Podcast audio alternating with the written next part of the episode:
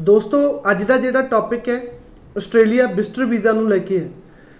Lockdown ਤੋਂ ਬਾਅਦ ਅਗਰ ਆਪਾਂ ਦੇਖੀਏ ਇਮੀਗ੍ਰੇਸ਼ਨ ਪ੍ਰੋਸੈਸ ਦਾ ਸਭ ਤੋਂ ਇਫੈਕਟ ਕਿਸ ਕੰਟਰੀ ਤੇ ਪਿਆ, ਤਾਂ ਉਹਨਾਂ ਦੇ ਵਿੱਚੋਂ ਆਸਟ੍ਰੇਲੀਆ ਵੀ ਇੱਕ ਨਾਮ ਆਉਂਦਾ।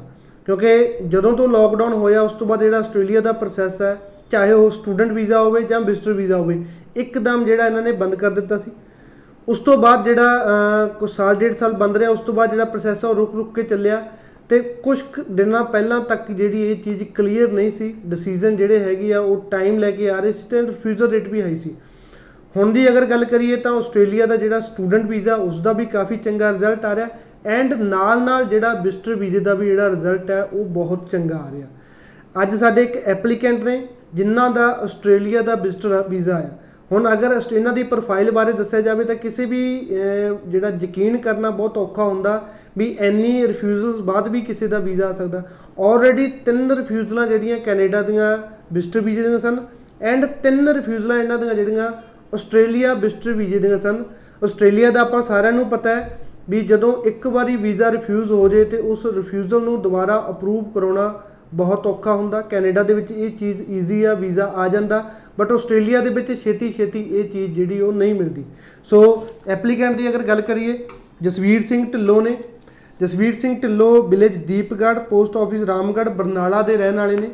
ਆਲਰੇਡੀ ਇਹਨਾਂ ਦੀਆਂ ਮੈਂ ਪਹਿਲਾਂ ਦੱਸਿਆ ਵੀ ਤਿੰਨ ਕੈਨੇਡਾ ਦੀਆਂ ਵਿਜ਼ਟਰ ਵੀਜ਼ਾ ਦੀਆਂ ਰਿਫਿਊਜ਼ਲ ਸਨ ਐਂਡ ਤਿੰਨ ਆਸਟ੍ਰੇਲੀਆ ਵਿਜ਼ਟਰ ਵੀਜ਼ਾ ਦੀਆਂ ਰਿਫਿਊਜ਼ਲ ਸਨ।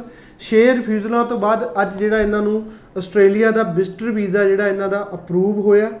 ਸੋ ਕਿਹਾ ਜਾਂਦਾ ਅਗਰ ਆਪਾਂ ਮਿਹਨਤ ਕਰਦੇ ਆ ਤਾਂ ਕਿਸੇ ਨਾ ਕਿਸੇ ਦਿਨ ਉਸ ਚੀਜ਼ ਦਾ ਮੁੱਲ ਜ਼ਰੂਰ ਪੈਂਦਾ। ਇਹਨਾਂ ਨੇ ਬਹੁਤ ਮਿਹਨਤ ਕੀਤੀ ਸੀ। ਆਪਣੀ ਐਪਲੀਕੇਸ਼ਨ ਨੂੰ ਚੰਗੇ ਤਰੀਕੇ ਦੇ ਨਾਲ ਬਣਾ ਕੇ ਰੱਖਿਆ। ਫੰਡਸ ਵਗੈਰਾ ਮੇਨਟੇਨ ਰੱਖੇ ਇਨਕਮ ਵਗੈਰਾ ਦੇ ਪ੍ਰੂਫ ਰੱਖੇ। ਉਸ ਤੋਂ ਬਾਅਦ ਜਦੋਂ ਇਹਨਾਂ ਦਾ ਵੀਜ਼ਾ ਅਪਲਾਈ ਕੀਤਾ ਤਾਂ ਅੱਜ ਇਹਨਾਂ ਨੂੰ 3 ਸਾਲ ਦਾ ਜਿਹੜਾ 9 ਅਗਸਤ 2025 ਤੱਕ ਦਾ ਇਹਨਾਂ ਨੂੰ ਆਸਟ੍ਰੇਲੀਆ ਦਾ ਵਿਜ਼ਟਰ ਵੀਜ਼ਾ ਮਿਲ ਚੁੱਕਿਆ। ਸੋ ਜਿਨ੍ਹਾਂ ਜੋ ਵੀ ਐਪਲੀਕੈਂਟ ਆਸਟ੍ਰੇਲੀਆ ਦਾ ਵਿਜ਼ਟਰ ਵੀਜ਼ਾ ਅਪਲਾਈ ਕਰਨਾ ਚਾਹੁੰਦੇ ਨੇ ਜਿਨ੍ਹਾਂ ਦੇ ਬੱਚੇ ਆਸਟ੍ਰੇਲੀਆ ਦੇ ਵਿੱਚ ਹਨ ਜਾਂ ਕਿਸੇ ਦਾ ਭੈਣ ਭਾਈ ਆਸਟ੍ਰੇਲੀਆ ਦੇ ਵਿੱਚ ਹੈ, ਜਿਹੜਾ ਹੁਣ ਦਾ ਟਾਈਮ ਹੈ, ਪਿਛਲੇ 10 ਦਿਨ ਦਾ ਰਿਜ਼ਲਟ ਆਸਟ੍ਰੇਲੀਆ ਵਿਜ਼ਟਰ ਵੀਜ਼ੇ ਦਾ ਬਹੁਤ ਚੰਗਾ ਆ ਰਿਹਾ।